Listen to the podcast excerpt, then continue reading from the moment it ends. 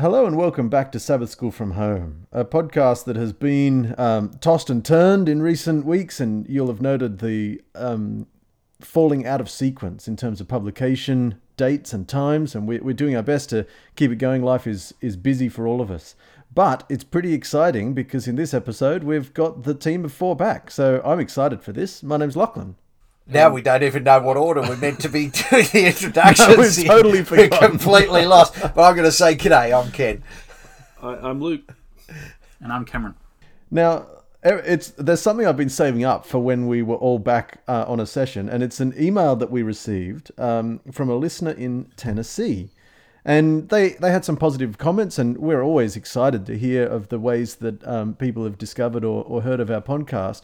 But Ken, I thought you'd particularly appreciate this. It seems as if we've found our niche as a podcast because um, Shona writes, um, I'm grateful for this podcast. Uh, after seeing a few other remarks, Shona comments, my son is a physics lecturer and my sister-in-law and her husband are maths teachers in Texas. So that gives me things in common.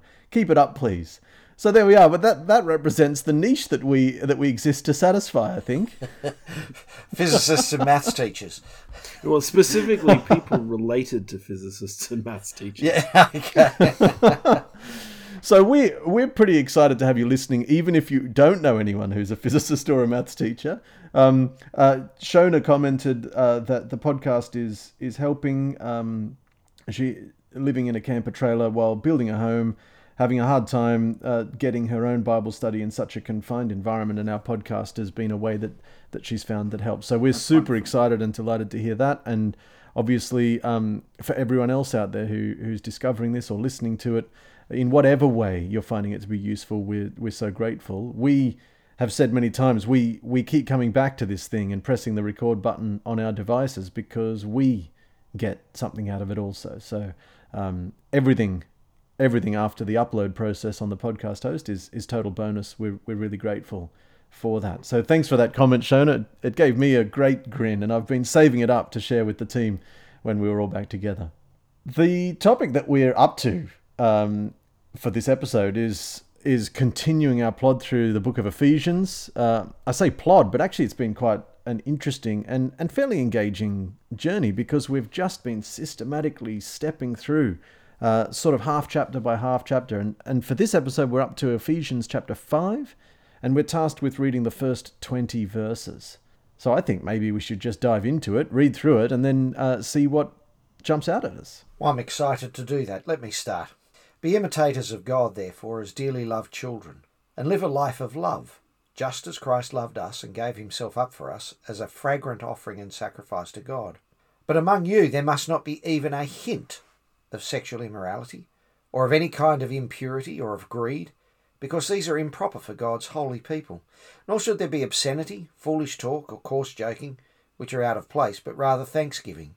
For of this you can be sure, no immoral, impure, or greedy person, such a man is an idolater, has any inheritance in the kingdom of Christ and of God.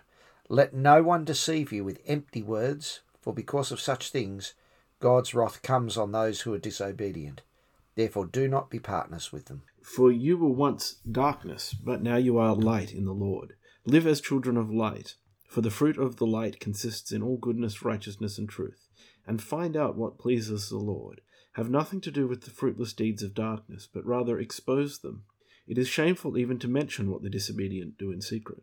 But everything exposed by the light becomes visible, and everything that is illuminated becomes a light. That is why it is said, wake up, sleeper, rise from the dead, and Christ will shine on you. Be very careful then how you live, not as unwise but as wise, making the most of every opportunity, because the days are evil. Therefore do not be foolish, but understand what the Lord's will is. Do not get drunk on wine, which leads to debauchery. Instead be filled with the Spirit, speaking to one another with psalms, hymns, and songs from the Spirit. Sing and make music from your heart to the Lord. Always give thanks to God the Father for everything in the name of our Lord Jesus Christ. All right, that's taken us to verse twenty. So that's that's the passage we've got to look at. Um, a, a few things jump out at me straight away. There's very clearly here a contrast between don't do, and then there's a whole list of things that are deemed to be um, inappropriate and evil, but instead do, and then there's sort of admonitions to, to do certain things. Um, what what immediately comes to your minds? I was wondering, Locke, if um, any church in the history of church has placed equal emphasis on greed to sexual immorality. Oh, Cam, I was doing the same wondering. Yeah. Yeah, well, I can report that our, our Sabbath school lesson, which has been quite good this quarter, um, doesn't, Cam. It seems to spend a little bit more time on the sexual immorality, it seems to me from a cursory glance, than it does on some of the others. So you're exactly right. I think I think there's been a very strong... It, it, it's fascinating um, to me that we should uh, presumably consciously do this. Because if you look at the two of those, um, greed is the much more subtle and dangerous one. Yeah. I mean, you know what sexual immorality is. It, it's, it's obvious. Uh, but greed can can manifest in all sorts of subtle ways um, that people can be very blind to, and I, it, it's very dangerous. I've uh, and of course, greed. That, that's true of greed. It is also so true of any kind of impurity. Um, mm. I, I've been really challenged by this. I just share this as a as part of my journey, um, uh, and there've been occasions um, where I've felt the need to be sort of on my spiritual game, if you like. Um, and uh, recent times, Wendy and I have been watching a, uh, uh, a television series about um, uh, an M I five uh, group. Uh, it's, a, it's a series called Slow Horses. It's quite graphic, um, uh, quite violently graphic in on occasions, severed heads and the like.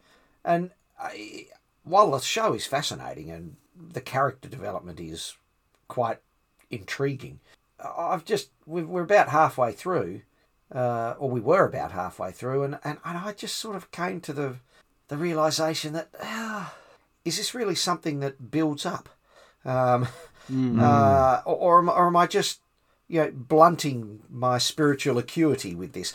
I don't want to sound uh, sanctimonious and you know. overly righteous, but uh, I, I I was just challenged um, with with with that, and and this text, any kind of impurity, was seems to speak to that sort of situation. Mm. It seems to me that Paul's not too worried about sounding sanctimonious no. in this passage. No, it's, quite it's, so. It's quite direct. Quite so. I, I I say that's probably an accusation you could never level at Paul. That he was too careful about sounding sanctimonious. But the bit about um. the bit about that makes sanct- sanctimonious a um a uh, what's the word you when you a pejorative term is is the suggestion mm. of hypocrisy. Yes, it's true. Um, so what differentiates the person who's sanctimonious from the person who is um uh who is driven by a righteous cause is is the suggestion of hypocrisy, and this is also seems to be what Paul's addressing. He's saying you've got to live life seriously mm. and honestly. There's no pretense about this. Yeah, I, I well, I, I wanted to say, Ken, first, I think that your insight there is very wise, and I, I don't see anything anything sanctimonious or judgmental about about being selective in what you choose to view for the purposes of entertainment. I have to say, yeah. It's very hard. Because it's a very engaging series, and I really want to know how it finishes. Um, but and the characters are intriguing, and I want to see how they work out. But I just, you know, it's just, oh, I just don't think this is right. Um, well, while, while we're on the subject of being sanctimonious, the choice of churches to prioritise sexual immorality as a topic for discussion over greed is sanctimonious. Mm. Yeah, well, I was going to say the other problem with the, to me, implied by the word sanctimonious, is uh, pride. I think it becomes a problem when you're yes. trying to um, sort of use it as a way of boasting. And although it was greed here rather than the word pride, it seems to me that pride is something, if it had to be forced into Ephesians five, it would certainly have to be forced into the list of um, sinful ways of living that we are called not to have. Yeah. I mean, the, the other interesting thing about it is, uh, so if you look in verse... Uh, three, you see there's you shouldn't have a hint of these things: sexual immorality, mm. any kind of impurity or greed, because they are improper. And then if you go down to verse five, for this you can be sure, no immoral, see the reference back to sexual immorality. Impure, see the reference mm. back to any kind of impurity. Or greedy person, see the reference back to greed. Mm. Such a man is an idolater. Now, there's mm. the core of the issue with these things. Um, it's the idolatry that's involved in these things. And I think it's interesting to reflect on what is what is it about those things that constitutes idolatry. Mm. I thought the same thought, Ken, as we read through it, because it's very clearly implied here as if it's a logical progression. Um, I think that um, one element of it is the uh, idolizing the self in a mm. way. Um, I mean, greed particularly, and sexual immorality, I guess by implication, um, are, are a bit around focused around the idea of self-gratification, the the the idolatry focused on oneself. Mm. Mm.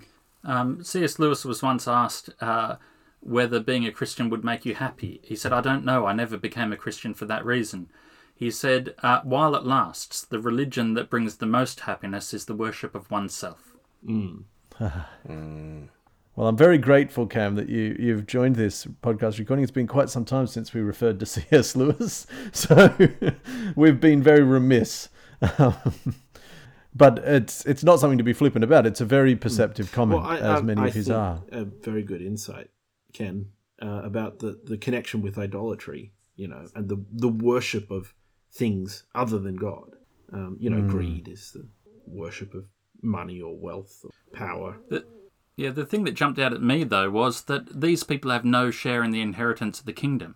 And it seems to me that if we are going to exclude all greedy people, there's not going to be very many people left. And hmm.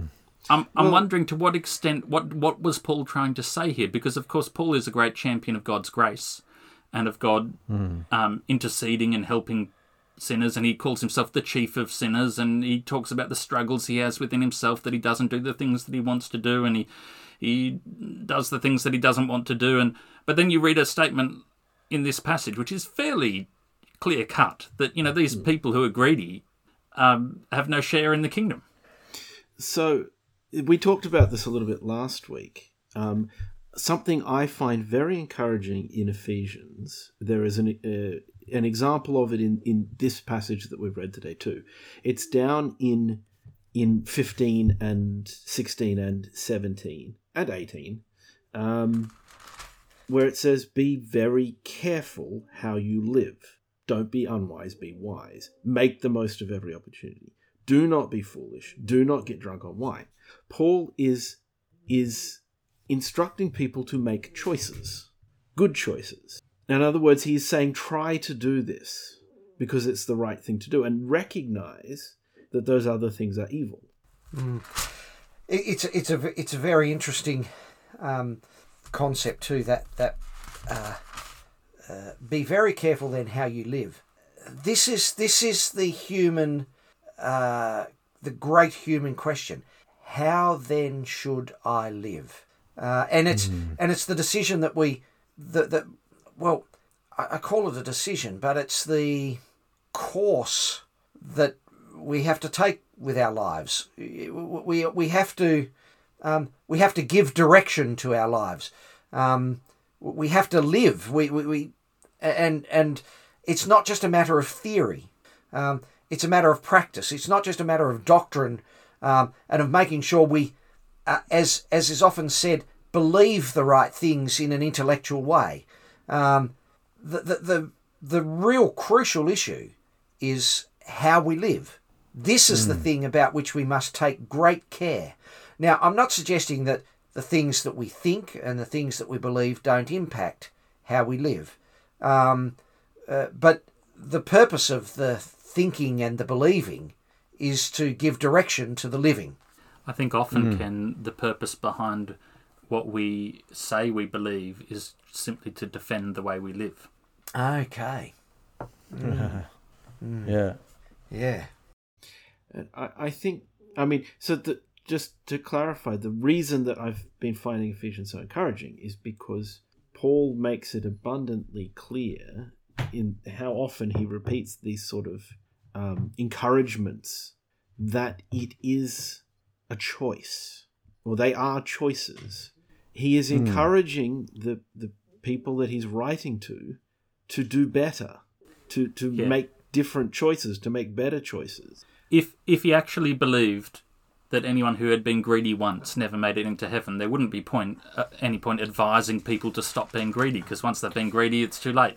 So, exactly. So the fact so that he's offering the advice it, suggests that this is grounded in grace, that God's wanting you to make a new start today. Make I, a new start yeah. right now. I do wonder if the if the translation to English, and I, I wonder if it does us some disservices, because we have this thing in English, we have this distinction between, you can say a person is greedy, or you can say a person mm. is being greedy, right? Mm. And there's a va- vast gulf in the difference, in, in the difference of, of the meaning there, because the first one says, this is inherent to this person's character, this is who they are, it is their identity, mm. they are a greedy person. The second one just says, they have chosen to be greedy in this instance. They perhaps even now regretting it, and and they they, they haven't done it in other instances. Yeah, right. It, it is a distinction, although it's interesting to um, just push back a little bit on that and ask the question: well, what is it that makes a person greedy? Is it not their greedy conduct? Well, um, it, it well, what makes a person greedy is, of course, their greedy conduct. But what makes us think of a person as greedy or not mm, is mm. not necessarily their conduct, but the language we use to describe them. Uh, which is why when I am telling my daughter that she has done something wrong, I never try and say, you are lazy, you are yeah, disobedient, yeah, you are yeah. being disobedient. Yeah, yeah. Um, because mm. you can be different to that. And I think what what the sense I get anyway from, from this passage of Paul is that what Paul means is people who are being greedy, people who are being immoral, have no place in the kingdom. So choose not to exhibit uh, that behaviour. Yeah. Now, now, here's something I want to pick up on. Such a man is an idolater um, and has no inheritance in the kingdom of Christ and of God. Now, the first thing that Cam did there was say, well, that means they're not going to get to heaven. Um, well, hmm. is that what we mean by the kingdom of Christ and of God? And if that is what we mean, then is heaven something that is only in the future, or is heaven something that is here now? Indeed, Jesus spoke about the kingdom uh, and its presence uh, now. Um, so that's one thing. Is it merely getting to heaven when you die, or when you haven't died and Christ comes again?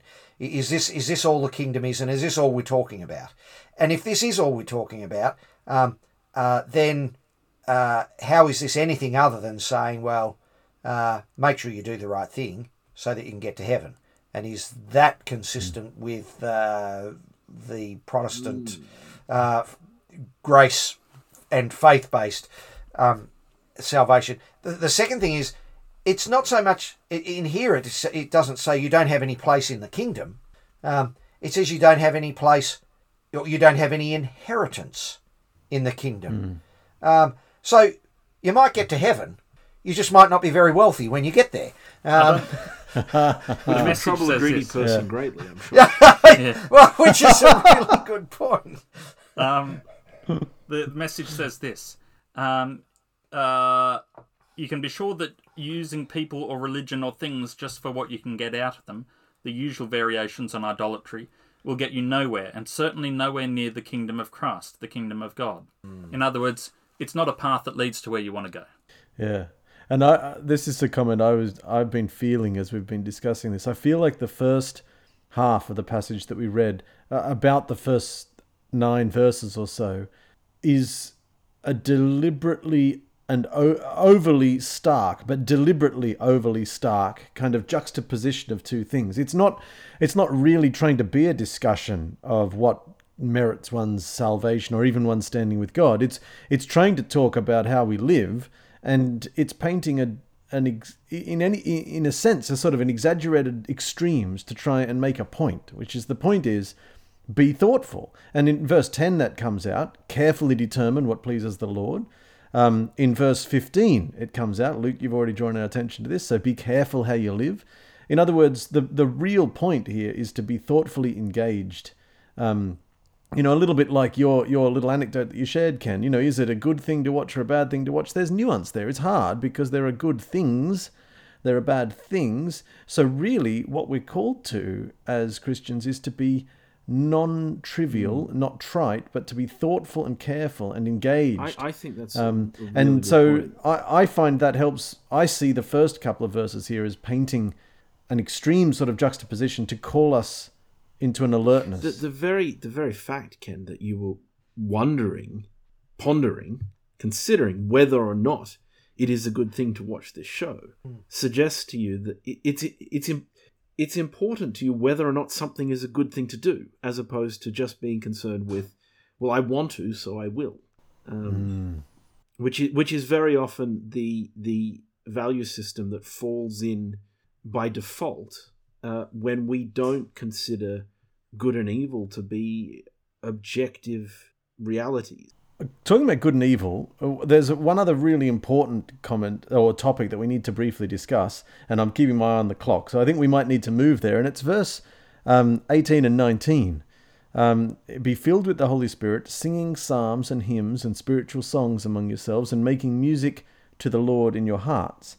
And the lesson actually poses a question to us. Um, how can you use music to enhance your own worship experience? I think there's Actually, uh, some interesting ideas here. Um, there's been a history of all sorts, all manner of ideas about about music and how it can be used in the Christian experience, or perhaps even how it might not be able to be used. Look, there's there's lots of things that have been said, and this is I'm going to bring in a C S Lewis reference, which everyone should go read because it's fascinating, but it's definitely very much dated. C S Lewis wrote an essay on church music, and it was not comparing the good, faithful, holy tradition of hymn singing with the unholy, you know, devil-inspired worship song that includes guitars and drums. His his discussion was talking about the good, wholesome tradition of um, church choirs, professional church choirs singing Bach and, you know, proper music mm. with the vulgar practice of hymn singing, and yeah. um, which C S Lewis did not enjoy hymn singing.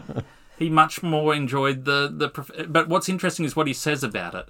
And uh, what he says is, look, it's we mustn't imagine that anyone who sings a song for God is giving God the same sort of pleasure that we get when we hear good music. God probably has access mm. to musicians who are a little better than us. Um, so the what God must be appreciating is the intent. And it is possible to be okay. greedy in church with regard to your choice of music, as it is possible to be greedy anywhere else. And it's also possible to be generous. Mm. Mm. One might suspect that the holy, holy, holy of the creatures around the throne um, is is perhaps uh, a little uh, more professional than the uh, holy, holy, holy uh, hymn number three hundred sixty-seven yeah. uh, sung in the... Uh, regional church with the uh, seven um, people over eighty. Um, uh, yes, uh, uh, but the but the professionalism of it may not be the well, test of, of its the, the mark of its yeah. worth. It may be God may value, in fact, the, the regional church with the yeah. seven people over eighty more yeah. um, than the angels around His throne because they they're worshipping Him without without being you know overpowered by His imminence. Mm. Mm. Um, I think it's interesting, isn't it, too, that there's a, there's there's a reference to these three different types of things: the psalms, the hymns, mm. and the spiritual songs. Um, yeah. Well, we're quite uh, there's, there's often a lot of controversy about songs. Um, we're happy with we, we're, we're happy we're happy with hymns, um, but how often do we actually how often do we actually have psalms? Um, mm. And and and isn't it interesting that what we do with these things too? We speak to one another with these things. Um, isn't it interesting mm. then that uh, what we've all been talking about and what the lesson asks about is how do we worship God? Uh, and yet yes. it would seem that these things are to minister to each other, uh, not so much to uh, um, uh, to worship God. What we do with God is we sing and make music in our heart to the Lord. We sing psalms, hymns and spiritual songs to speak to each other. I can fairly confidently say I've never spoken to someone else in song. But I, I'm not nice. sure that the literal meaning is, is the no, important one here. I, I, I think there is a distinction. The distinction is this. Um, we know that, uh, you know, as Adventists, we say how we eat can affect our capacity to interact with God, our state of health, and if you're in pain or if you're in discomfort or if mm. you're um, drunk or something, you know, it affects your ability to communicate with God. We recognise that our spiritual experience is being hosted, as it were, within a physical body. And so what we do is we, we know from experience that certain things produce in us a physiological effect. You know, there's a reason football um, teams have songs that there's fans sing, and armies get people to sing when they're frightened or marching. It's a way you can m- reduce fear. We just know that certain songs and certain types of music bring to us an emotional state that we think is appropriate for when we are approaching God. And so we adopt the practice. And if every person got a spiritual high out of playing ten-pin bowling, every church would have ten pins at the front of it. Um, so there is there is just world. a sense in which the fact that this is a shared experience is the only reason for including it in a group service. It is very much a mm. thing that we are speaking to each other. We, as we uplift each other, as we sing, we are uplifting everyone else around us. And it means that if you're in a church situation where music is causing division, then just stop the music. Silence would be better. There are times, there are, there are times when, of course, not in my current church experience, um, but uh, where I, I'm not entirely sure that participating and that the others uh, participating in it speak to me. It's one of the it's one of the real disadvantages of having um, uh, some musical um, facility uh, that it actually means that you can't enjoy some things that aren't done to the standard mm. that actually bring you pleasure. Um, uh, so it's a disadvantage in many ways. Uh, As we're discussing this, I'm reminded of there's a tension even in my own lived experience. I, I've, in recent years, and, and I think, although I hate to admit it, it, it is possibly simply connected with the process of of growing older. Uh, but I have found myself being less connected and excited by and enthused about the music in church, um, perhaps than I used to be, most of the time. I sometimes muse to those close to me what church might be like if we didn't have any music in it, and I think of it with a kind of longing and a sort of almost, um, you know, a hope on a pedestal. You know, to me that, that starts to sound quite attractive, and yet... Even as I even as I make those confessions, I, I recognise that one of the things I do for fun in my life is play with a local community brass band whose basic mission is to travel about six or eight times a year to regional Adventist churches and bring music to them. And I sit in the brass band and I play my trombone and I love it. And I, I you know, rehearsals are a great way to just... put things aside a little bit in the middle of the week. It's a great bit of time just mentally and emotionally for me um, to, to connect with a different group of people, doing a different sort of activity. Performances, uh, there's a certain excitement. There's a there's a certain element of uh, concentration and focus. There's the, there's the feeling of doing something together with the other instruments in the band. So there's a coming together, a uniting. There's there's a feeling of being enjoyed by the congregations that we go and play to. People comment, people sometimes smile, sometimes people clap, sometimes people um, share afterwards their own experiences of when they were young and, and participating in a band. So I can't be, I'm not at all consistent. I, I, on the one hand, I sit here sometimes longing for a church without music, and on the other hand, I go travelling to churches specifically to bring music with a brass band. Um, I don't quite know how to put those two together. I think, obviously, that the most the most um, immediately apparent observation is that participating, be, being one of the people involved in making the music, necessarily means that my attitudes towards the music have changed, uh, as opposed to being a person in a large room where there are others kind of singing at me. And so I suppose one of the important messages might be the the idea of finding ways to make our music as inclusive and encourage uh, sort of collective participation. Um, I'm not sure. I'm I'm open to counselling on this. I'd say Lachlan Rogers, welcome to humanity and the world of yeah. inconsistency. Uh, Look, the direction I was heading in is that um, Not that we should be united in music, that music is a part of church which has to be there and we should all be united around it.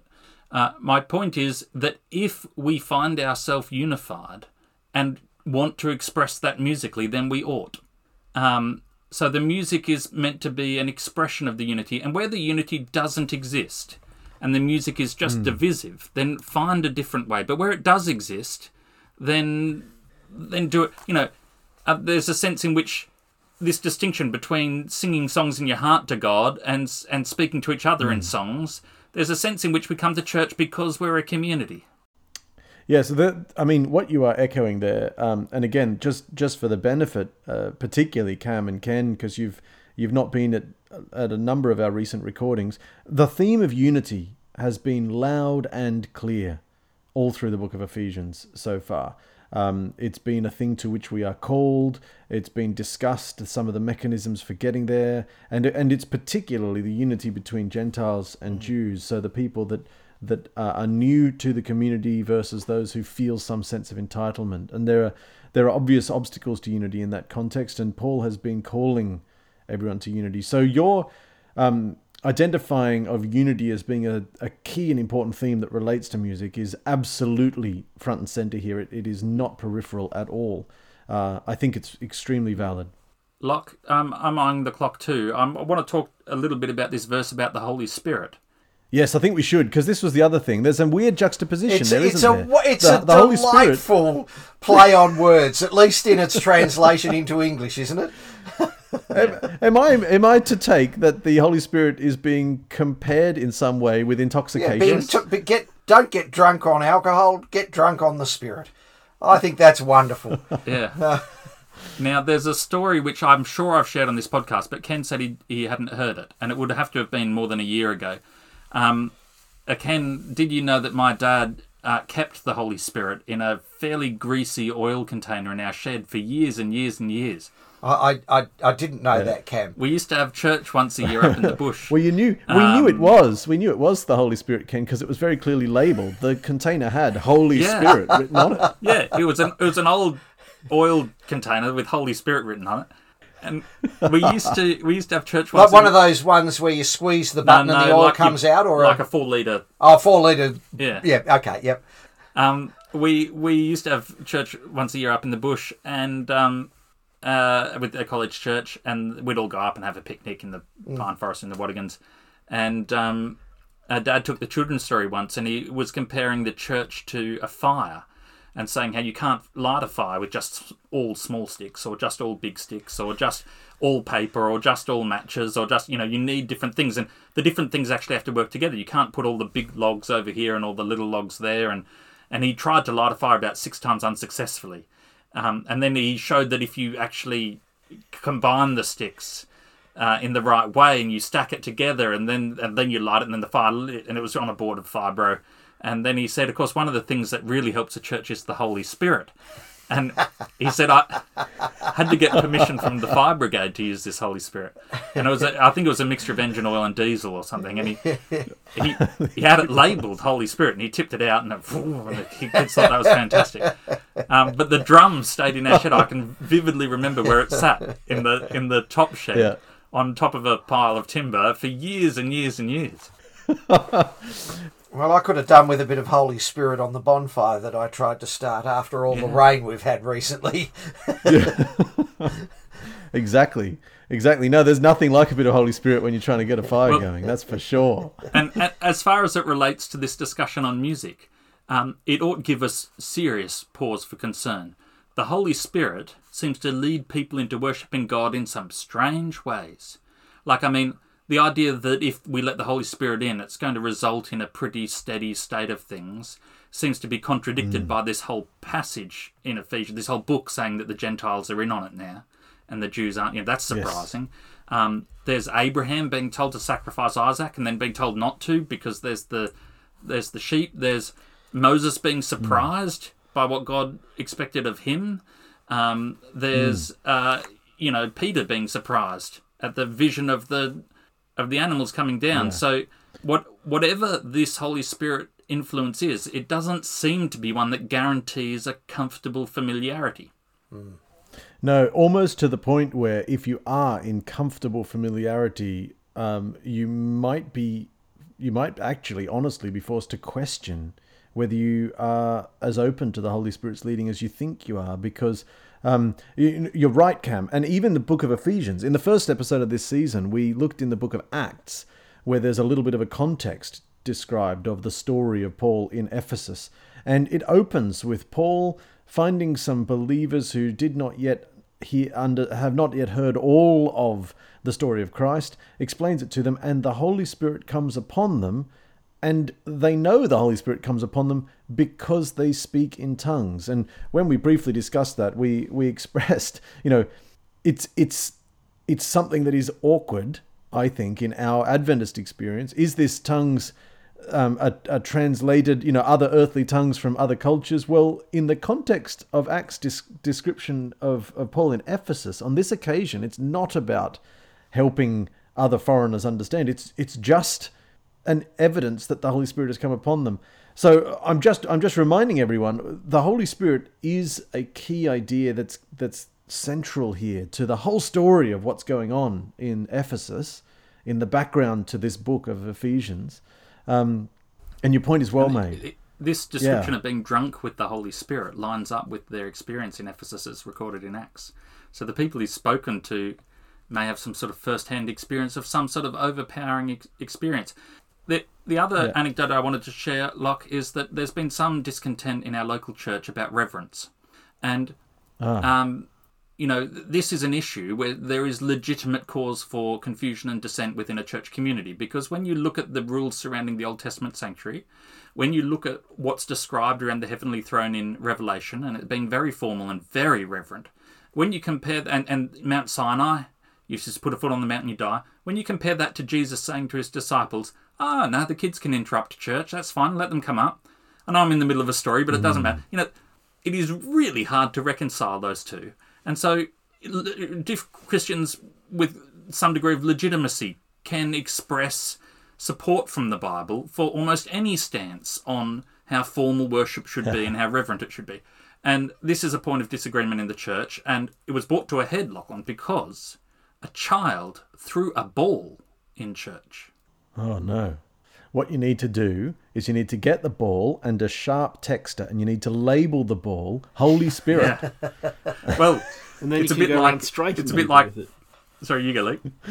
Well, I was I was just going to make a, a joke in a similar vein, um, that throwing balls is something which, which brings to me a, a spiritual experience. Uh, yeah. And therefore, I find it an appropriate way of worship. It's a bit like it's a bit like, like us growing up, and we would draw Spitfires and Hurricanes, except on Sabbath mm-hmm. they were still Spitfires and Hurricanes, but they were missionary aeroplanes. Yeah. Oh no. Yeah, exactly. Yeah, well, I, I mean, Cam, quite. I, I used to have my my uh, my missionary fighter jets. Absolutely. Yeah. yeah. yeah. You know, College Church would be an absolutely fantastic place to play catch. Oh yeah. Go yeah. across the centre from one wing to the other. Well, I have to confess that I have thrown a paper plane from the back of College Church and got it on the stage as a young child.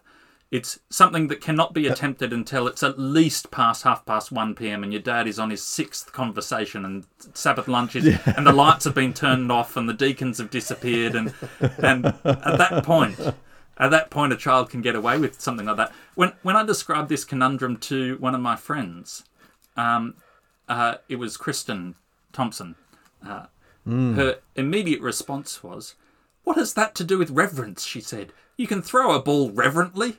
Well, exactly. What a great response. Look, I think um, we have so much we could keep chatting about, but I'm looking I... at the time and I'm mindful of the edit, and I think we should wrap up. And Ken, I'm I'm wondering, there's no pressure, but I'm wondering whether you Um, have any comments. We've been missing your your spiritual gift of synthesis at the end of each of our episodes. Listen, for I, I, I, I don't have anything by way of exercising that spiritual gift today, but I, but I just I was just looking at the next passage uh, that we're coming to, and I thought maybe we could just sort of have a start of a segue into that. Um, if of course this is an inappropriate segue, um, it will be edited out. Uh, but the uh, uh, the segue into the next one was I was talking to one of my colleagues and he shared a, a, a joke with me, and I shared one in response, which I thought was better, and he agreed. Um, uh, and it was this. The next passage that we're looking at is the submission and the wives and husbands one. Mm. Um, and uh, the joke that I shared with him uh, uh, was, um, if a man says something in a forest and his wife is not there to hear him, is he still wrong? There you are. Well, we're we're super glad to have been able to get together with the four of us again on this one, and we can't promise it'll keep happening uh, super regularly. Life is is increasingly busy, um, but we're also really glad to have had you as a listener uh, joining us on this episode. We hope that, um, like some of our previous episodes, this has been able to Um, fit into that uh, that niche in your life. We've we've not delivered too many in the way of uh, physics or maths anecdotes this time, um, but we are grateful that you listen, and we're very happy if you would like to share this podcast with friends and family and acquaintances, and we hope that you join us again for our next episode next week.